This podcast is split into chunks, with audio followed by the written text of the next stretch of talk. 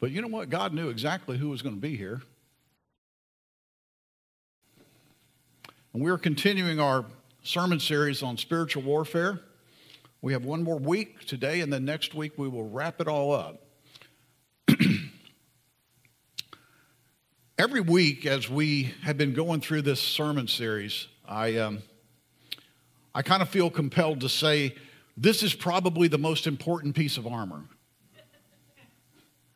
But then I realized that they are all equally important, and each individual piece serves to make up what Paul, the Apostle Paul, referred to as the full armor of God. The full armor of God that allows us to stand victoriously against a powerful and relentless enemy, the devil. Earlier, if we go back in Ephesians chapter 6, the Apostle Paul describes how the devil comes against us, the people of God, with his, his various wiles or schemes. And, and lets us know that the devil's primary mission is to destroy our faith and draw our attention away from God. That's his job. To counter those attacks, Paul repeatedly in verses 11, 13, and 14, he repeatedly cautions us to stand against the attacks of the devil. Now, when Paul wrote about standing, it was a reference to a soldier who refused to yield even an inch of ground to an attacking enemy. It spoke of standing and saying, I have come this far and I will not go back.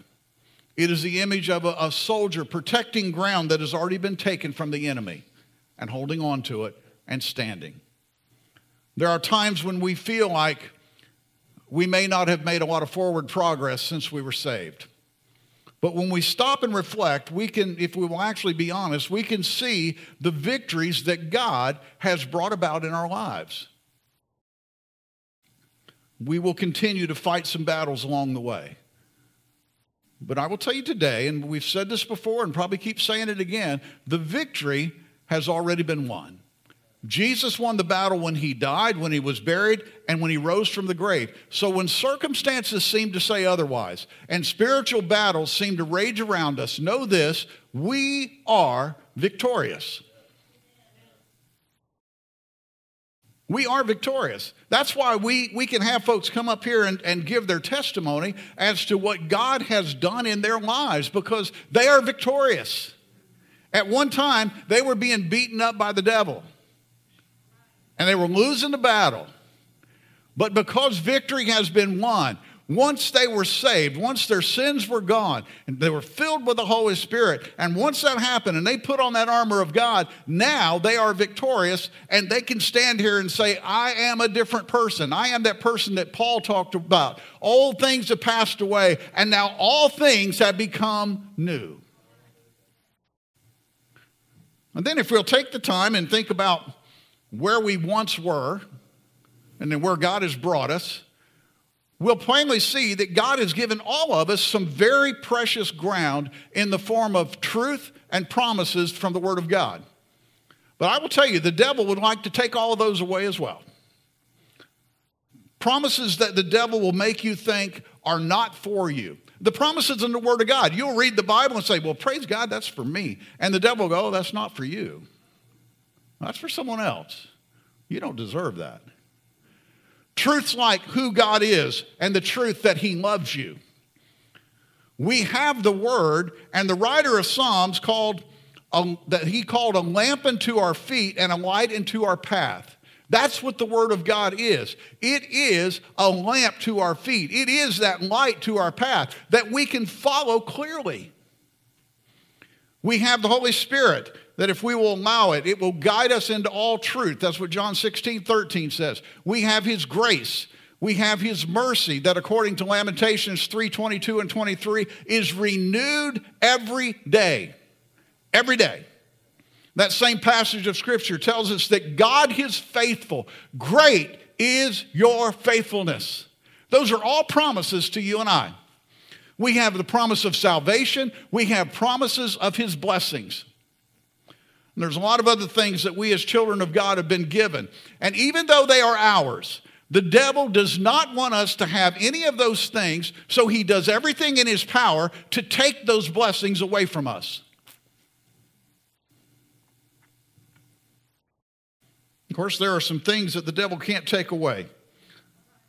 And since he can't take them away, he does everything in his power to diminish the influence of those things in our lives. He can't take them, so he just wants to ruin them. He will try to invalidate the blessings of God that he can't steal. So if we're going to stand and hold the ground that we have been given, then we must put on the full armor of God. So far in this series, we've looked at the belt of truth, we've looked at the breastplate of righteousness, the shoes of the gospel of peace, and the shield of faith. And I want to real quickly go over what each of those pieces represent. First of all, the belt of truth speaks of a life that is built upon faithfulness to God and His Word. It speaks of us holding on to truth in both our testimony and the way we live our lives. In other words, what we say and what we do. We don't just talk about it, we do it. Unless our lives and testimonies are rooted in and lived out in truth, we will not be able to stand against the tricks of the devil. The next thing that Paul wrote about was the breastplate of righteousness. It speaks of a holy life. It speaks of a life filled with the righteousness of God, not self righteousness, not something that we think we, we did that is so good that we feel like now we're special.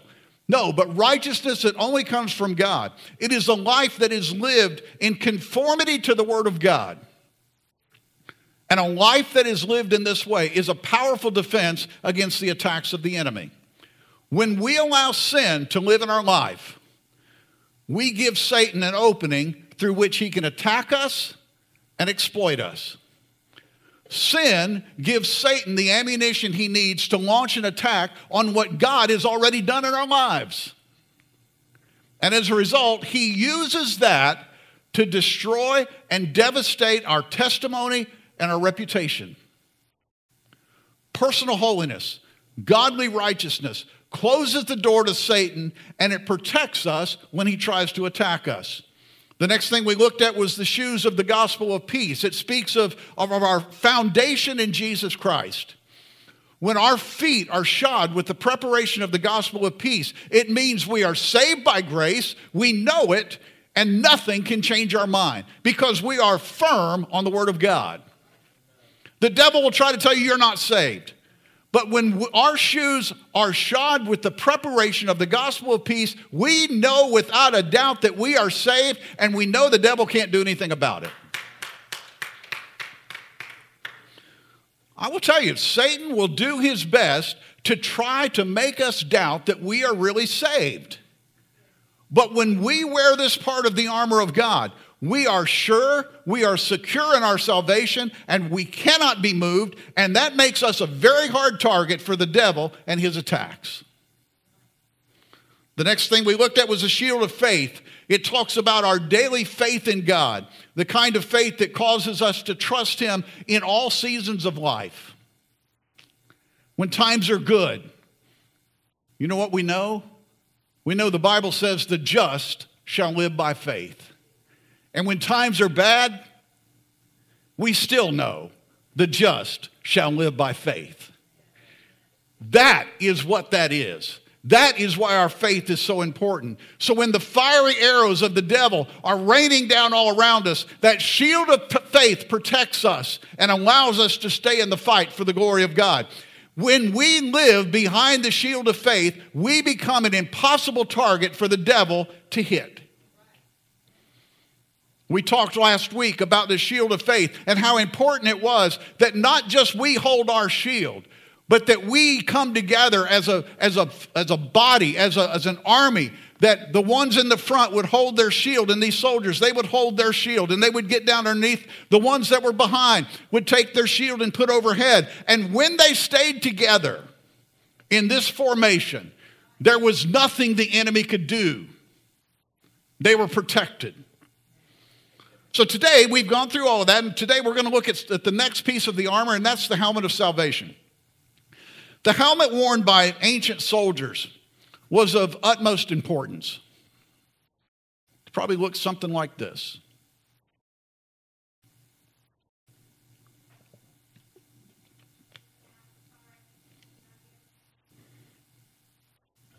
We'll come back to that.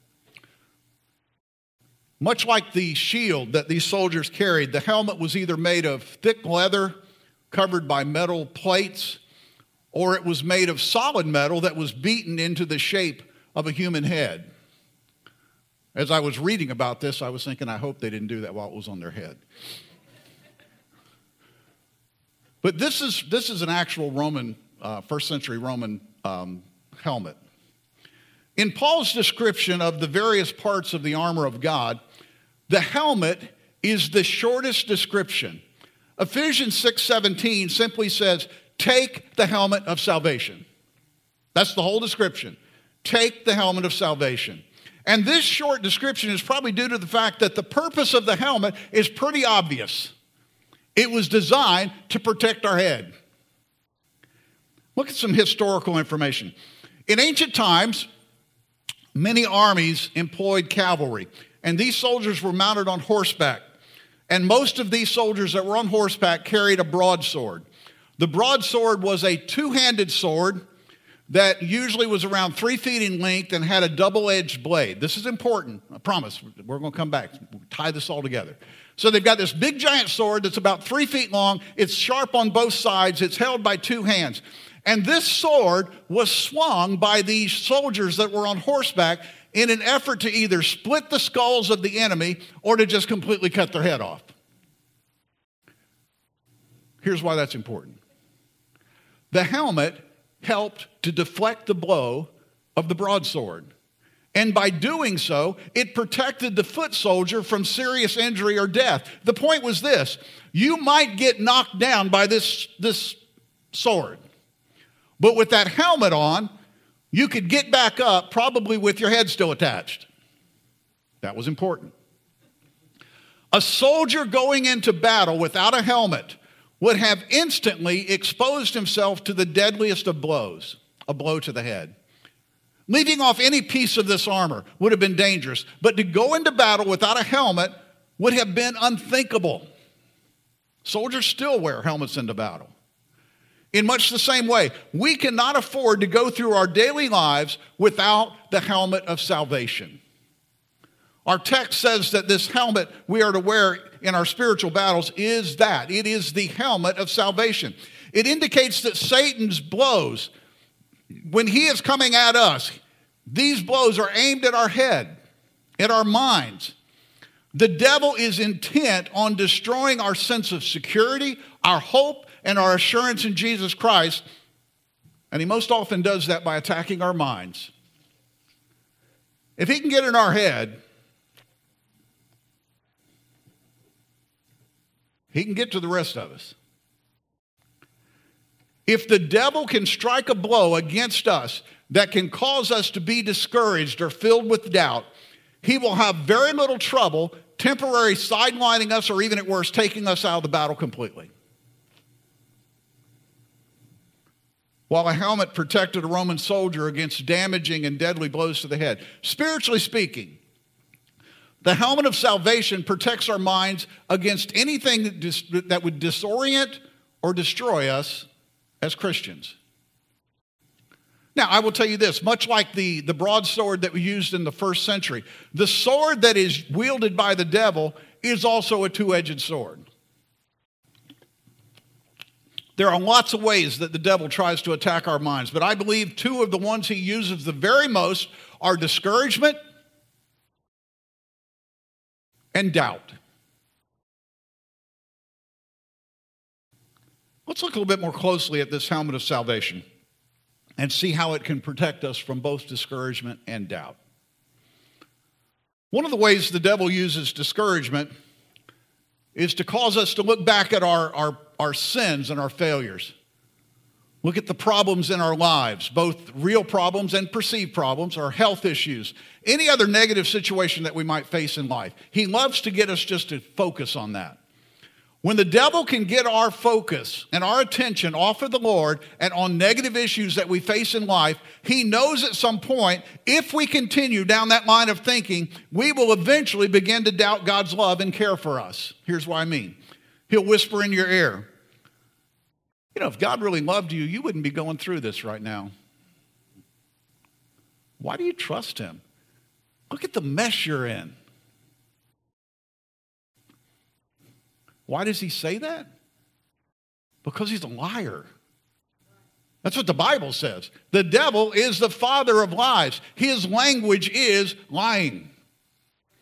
When we get our eyes off of God and start listening to the devil, the end result is usually discouragement. And please listen to me when I say this discouragement doesn't just happen to new Christians. Even those who have been in the battle for a long time, those who have enjoyed a lot of spiritual success, can find themselves a victim of discouragement and delusionment. Think about this Elijah in the Old Testament. There are very few people in history who have ever enjoyed such a great string of spiritual victories like those enjoyed by Elijah. Watch this. He had been hiding from King Ahab for years. When he came back out of hiding and he showed up in one day, one day, this had all happened in one day. Elijah defeated 450 prophets of Baal by praying down fire from heaven. Pretty cool, right? And then after he did that, he outran the chariot of King Ahab all the way from Mount Carmel all the way to Jezreel, about 17 miles. That's quite a day, right? And we go, woohoo, victory. And then look what happened the next day. The very next day, the next day, after Elijah was up there just doing his little Holy Ghost dance, there came a word from Queen Jezebel. She was angry at Elijah, and look what she said in 1 Kings 19 2. So Jezebel sent a messenger to Elijah to say, May the gods deal with me, be it ever so severely, if by this time tomorrow I do not make your life like one of them. Speaking of the dead prophets. If you're still alive tomorrow, may the gods deal with me severely. In other words, I'm going to kill you. Yesterday, it was a good day calling fire down from heaven, outrunning a chariot. And the very next day, this nonsense. So, what does Elijah do? Even after all of the victories he had experienced just the day before, now when he hears this, he turns and he runs for his life. He travels to Beersheba and he throws himself under a shrub. And in 1 Kings 19:4, Elijah prays to die. While he himself went a day's journey into the desert, he came to a broom tree and he prayed that he might die. And he sits under his tree and he says, I have had enough, Lord. Take my life. I am no better than my ancestors. Just kill me now.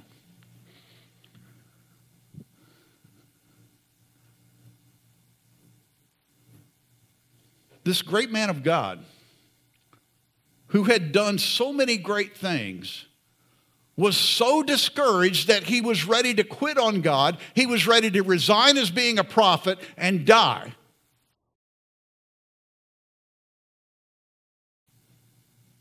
I quit. I didn't sign up for this nonsense. I like that calling down fire from heaven stuff. I like that outrunning the chariot stuff. But when this queen says she's going to kill me, uh uh-uh. uh. i am out of here. And he literally was out of there. He turned around and ran and went and hid under a tree and said, Kill me now. But once again, God showed up Look what he did. First of all, he rebuked Elijah. And then he provided Elijah with food and water. And then, refreshed by food and water, Elijah traveled 40 days to the mountain of Horeb, where he went into a cave and spent the night. And you go, well, that's good, right? In spite of all of that, Elijah was still struggling. Look what God asked him in, in 1 Kings 19.9. He goes, what are you doing here, Elijah? Elijah's reply indicated the state of his heart. He replied, I have been very zealous for the Lord God Almighty. The Israelites have they've rejected your covenant. They've broken down your altars and put your prophets to death with the sword. I am the only one left. I'm all by myself. Nobody else serves God. And now they're trying to kill me too. Anybody ever felt alone? Like maybe you were the last person on earth who was still living for God? If so, you're in good company because that is exactly what Elijah was saying.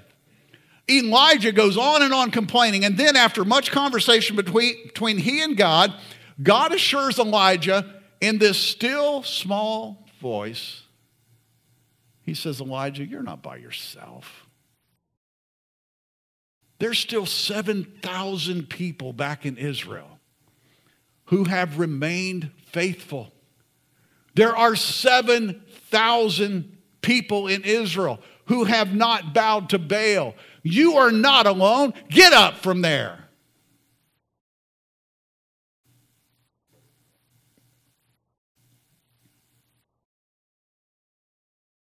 It didn't matter how, how much it seemed that Elijah was alone.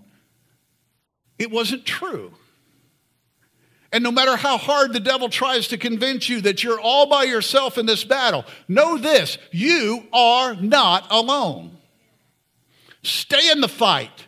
Make a stand on the truths that are found in the Word of God. Make sure you are filled with the Holy Spirit. And then, no matter what happens, no matter what comes, no matter what goes, you stand. Well, that's easy for you. You're a pastor.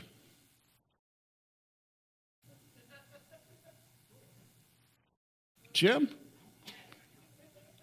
we had a good talk this week. Pastors don't always feel that way.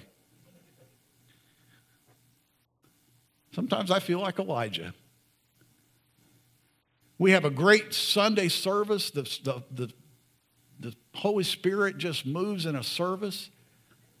Lives are touched. And the very next day, Monday comes. And you go,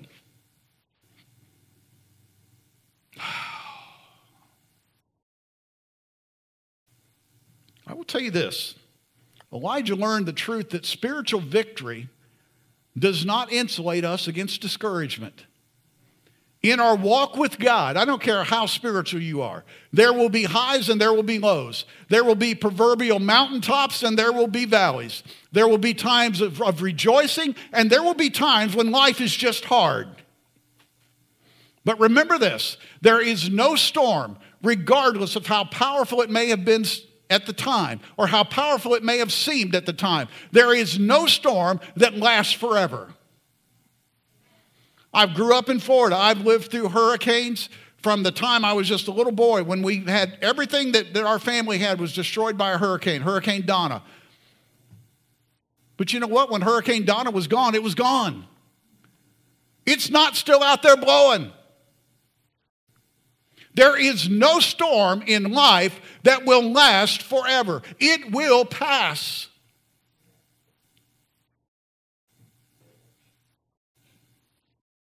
But how we handle those storms makes all the difference.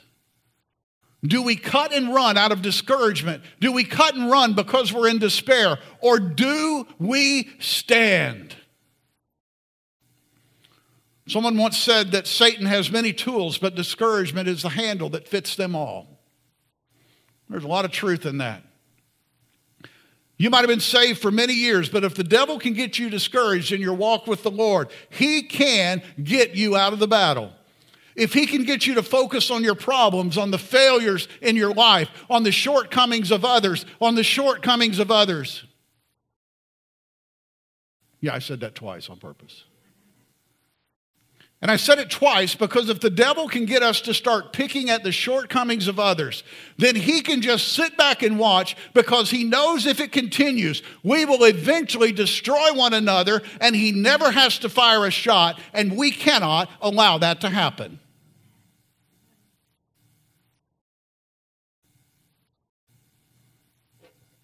If the devil can get you to focus on any negative thing at all, he can overwhelm your defenses and cause you to doubt the Lord's goodness. We don't like to think about this, but it's true anyway.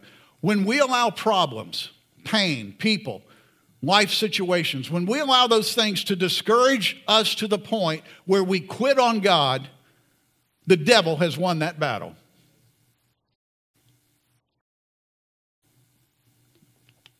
Well, that sounds harsh. It is harsh, but it's still true. When we quit and run, the devil wins.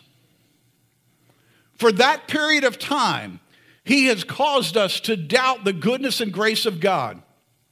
And regardless of the reason we name or the excuse we make, when we allow Satan to discourage us to the point where we stop serving the Lord, we are at that moment looking God in the face and telling him, I don't believe that you are bigger than this. This problem is bigger than you. And because of that, I quit.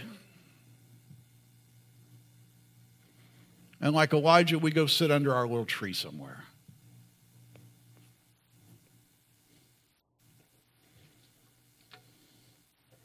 Again, that might sound far fetched, it might sound harsh, but it's still true. Then go back to the book of Job. We read about a man whose helmet of salvation was firmly in place. Satan unleashed the fury of hell against Job, and Job still refused to doubt the goodness of God. Job didn't understand why he had to lose his children. He didn't understand why his health had to be taken away. He didn't understand why everything that he had worked his whole life to amass, why it was now lost. But in the middle of pain and problems, Job continued to trust the Lord. In Job 13, 15, Job said, Though he slay me, yet will I trust him. God, I've lost everything. Everything's gone. But I'm going to trust you. Even if my life is the next thing to go, I will die trusting you. I will stand where I am and I will trust you until I die.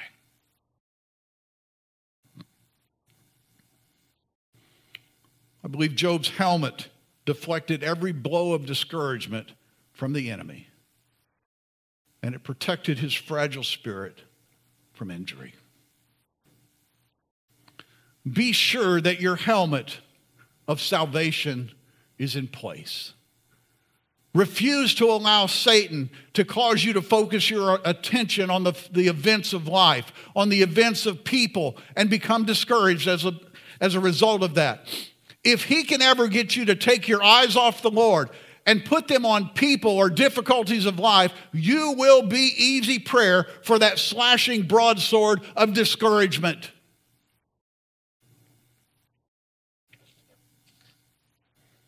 It's easy to be discouraged when you feel like everything in life is going against you.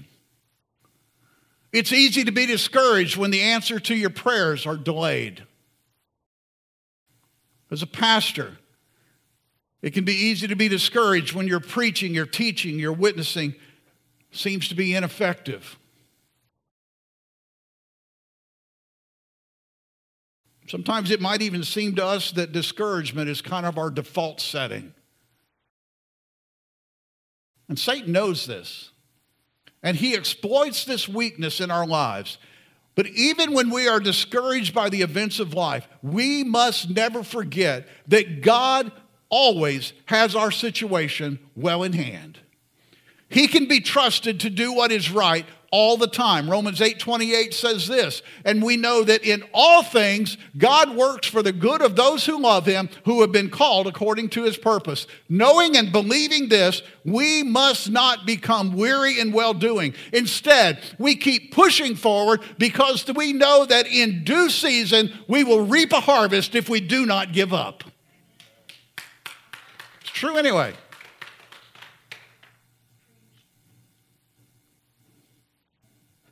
But if we give up, there will not be a harvest.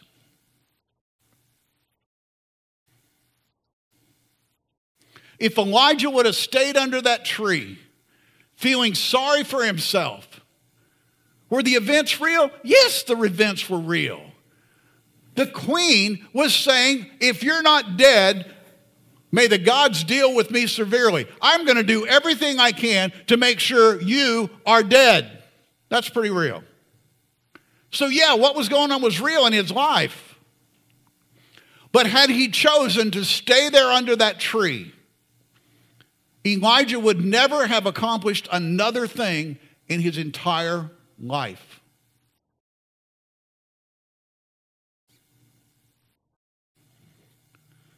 The other edge of Satan's broadsword is doubt. When we get to the place where we doubt God's love for us, when we doubt our salvation, we doubt the Word of God, I will tell you, we are easily defeated by the enemy. We have seen what discouragement can do. And when we begin to doubt our salvation, we will often become discouraged. When we begin to doubt God's faithfulness and His love to us, we are easily discouraged. When doubt, when we doubt the Word of God, the very foundation of hope in the Lord is undermined. And at that point, we no longer have a firm ground on which to stand. If Satan can convince you that you're not really saved, or that somehow you lost your salvation, you will be devastated spiritually. That kind of doubt paralyzes a believer, and as a result, it makes us unproductive and it makes us miserable. There is nothing that will sideline a child of God more quickly than having their peace and security stripped away. When we forget the truth of John 14, 27, we are easy prey for the enemy. John 14, 27 says, Peace I leave with you, my peace I give you. I do not give you as the world gives. Do not let your heart be troubled, and do not be afraid. I will tell you that Satan has an easy time defeating a believer who has lost their assurance in the salvation of Jesus Christ. If Satan has been beating you with that sword, let me remind you of this. If you are in Jesus, your salvation is secure. Don't let the devil tell you otherwise. You say, Well, are you sure? Watch this.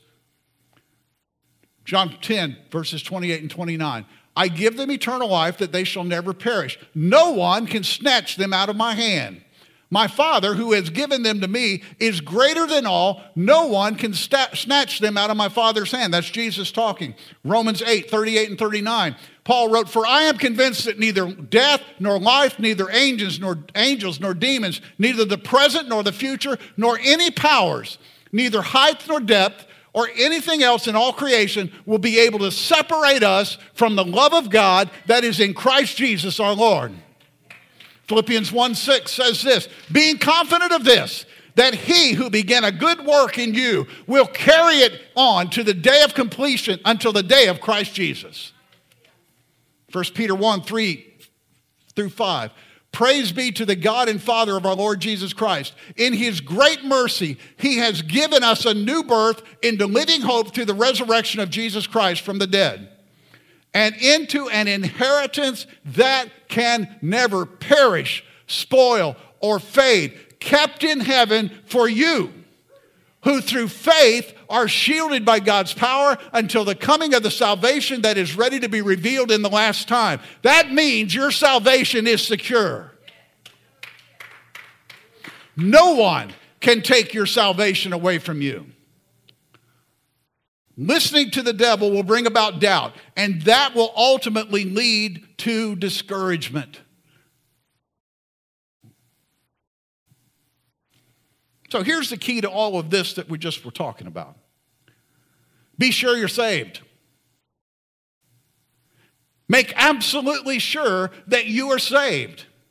Be sure that you have more than just a church membership or some vague religious experience. I talk to people all the time. Well, you know, I was baptized when I was a baby. Okay.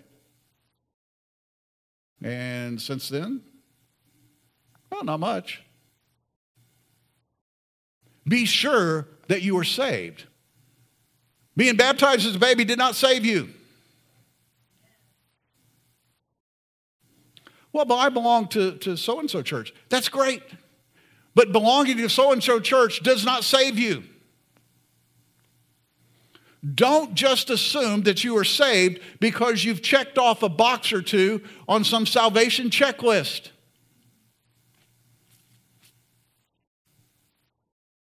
There are several things we need to examine to be sure of where we stand with the Lord. We need to examine our lives since the time we claim to have been saved. And in doing that, we need to look at our lives and see how we're living currently. Look at our priorities now as opposed to what they were before we were saved.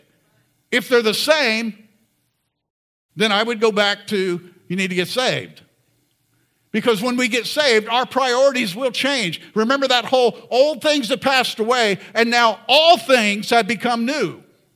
Not some things, not a few things. All things have become new. When we are truly saved, our priorities will change. Look at what we love, what we do, what we live for. Look at what we are trusting in for salvation. If we're trusting in a person, you're not saved. People fail. If we're trusting in a religion, you're not saved. Religions will not save you. If you're trusting in a church membership, you're not saved because church membership will not save you. Now, please understand, I am not trying to make anyone doubt their salvation today. I am simply trying to get us to honestly examine our salvation experience so that we can know without a doubt that we are saved. And, and, first and foremost, it's because I don't want you to miss out on heaven because you trusted in a false profession of faith. And secondly, I want you to be able to stand when the enemy comes against you and tries to make you doubt your salvation. If you know without a doubt that you are saved, when the devil comes along and says, But you're not saved, look at you. Hey, listen, pal. The Bible says this. I've done that. The Bible says this. I've done that. The Bible says this. I've done that. My life is not the same. I used to be like this. I'm not like that anymore. I am a new creation. And because of that, I don't care what you say, I'm going to stand. That is when we know we're saved. And that is how we're able to stand when the devil comes against us to try to doubt whether or not we're saved. When you are wearing the helmet of salvation, you can look the devil in the eye and say, I am saved by the blood of Jesus Christ, and you cannot take that away from me. And in that you stand strong, and in that you stand secure.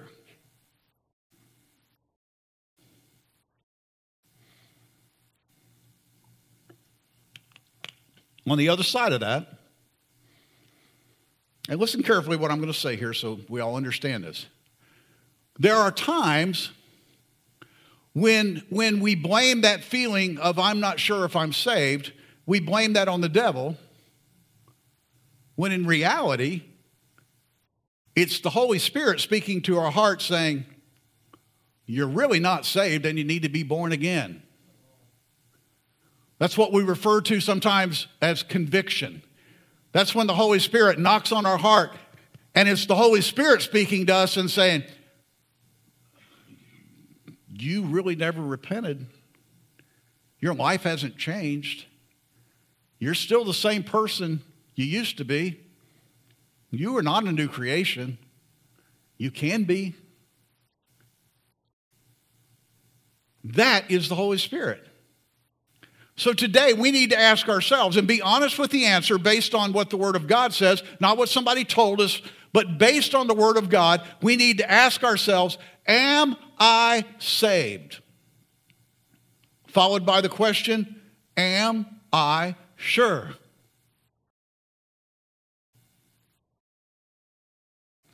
And if we can say, Yes, I'm saved, yes, I'm sure, then when the devil comes against us, we can say, the blood of Jesus Christ has covered my sins. I have repented. I was headed in that direction, and because of repentance, I have changed direction. I am a new person in Christ. Nothing I've done on my own, but in Christ, I am saved. I will tell you that doubt can be devastating. So can discouragement. But we can know that we are saved even when the devil tries to tell us something different. And we can know that God is able to keep us even when we're discouraged. So, today, let me tell you if you are discouraged, why not take that discouragement to the Lord? I promise you that He will and He can help you with that. What about doubt? Has the devil been trying to hack you with that broadsword of doubt? If so, then why not call on the Lord today before you leave this place and ask Him to help you take that helmet of salvation and put it firmly in place? He can settle your spirit and He can give you peace today before you walk out that door. And He can enable you to be able to stand against everything the devil will throw at you. You do not have to live a life that is that of continual defeat by the devil.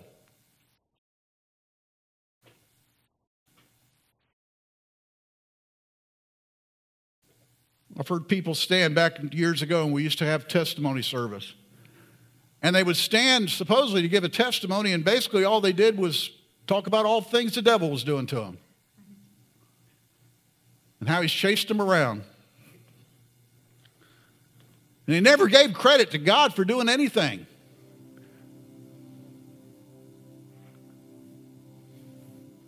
That's how the devil defeats us. He gets us to focus on the things that he's doing to us and take our eyes off of what Jesus has done.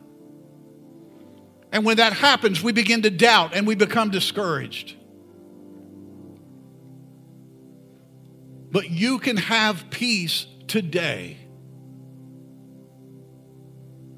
You can withstand the assaults of discouragement and doubt. But you can only do it if you have the helmet of salvation firmly in place. If you say, I know that I am saved, I know what the Word of God says, my sins are forgiven.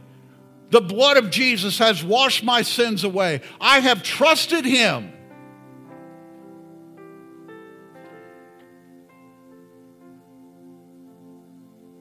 The helmet of a soldier in the first century also protected the eyes of the soldier,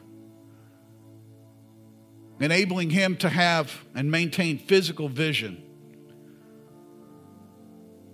Spiritual vision allows us as Christians to fix our eyes on the goal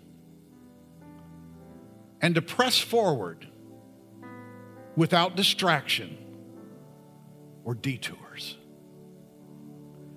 we are focused on where we're going.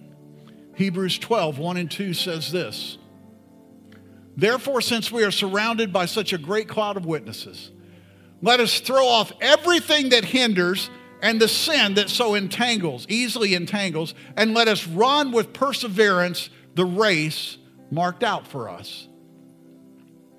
Let us fix our eyes on Jesus, the author and perfecter of our faith who for the joy set before him endured the cross, scorning its shame, and sat down at the right hand of the throne of God.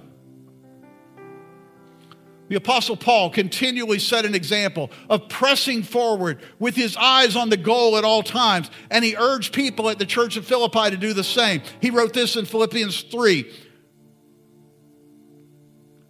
Not that I've already obtained all this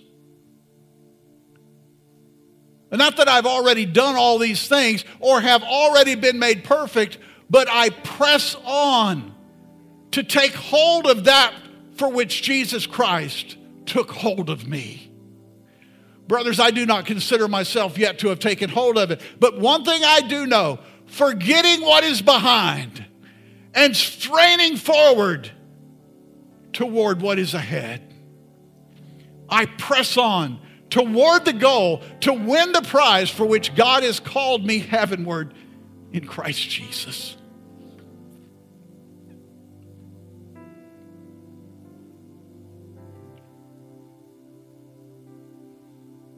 With the heaven of, helmet of salvation firmly in place, we as Christians can focus on the goal of salvation imitating the life of Jesus in order to reach the goal that He has made possible for us.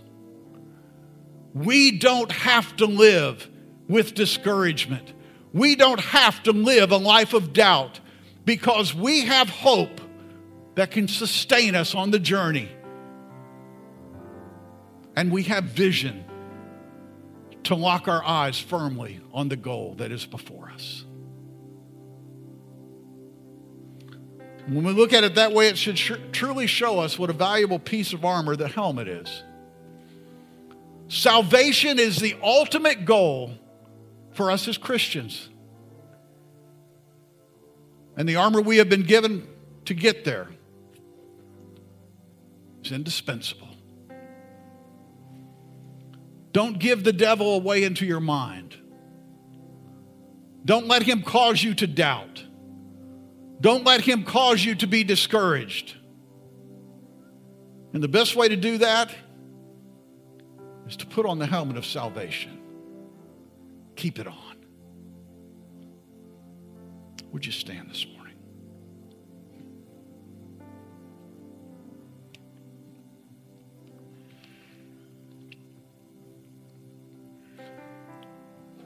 I believe today there is nothing that we could do that is more important than to make sure that our salvation is sure. Nothing. We put that helmet of salvation on. We know that we are saved. And because we know we are saved, it protects our mind against the, the, the, the onslaught from the devil that would try to tell us differently. And I want us to come today as we sing. I want us to all come up and pray and spend some time in prayer. If you need prayer, we'll pray with you, pray for you.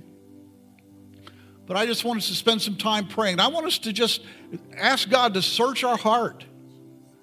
Lord, speak to me today to let me know that I am saved. If there's anything in my life that shouldn't be there, then point that out and help me to get rid of it. Help me to be willing to get rid of it no matter what it is, if it shouldn't be there, if it's going to stop me in my walk with God, if it will hinder me from going forward, then Lord, help me to remove it from my life. Paul wrote about laying aside all the things that would beset us or slow us down or drag us back. Get rid of that stuff. Today's a good day to get rid of those things as we sing. Would you just come? Find a place to pray. You can stand here. You can kneel at the altar. If you need prayer, come on up and we will pray with you. Let's sing. In and situation.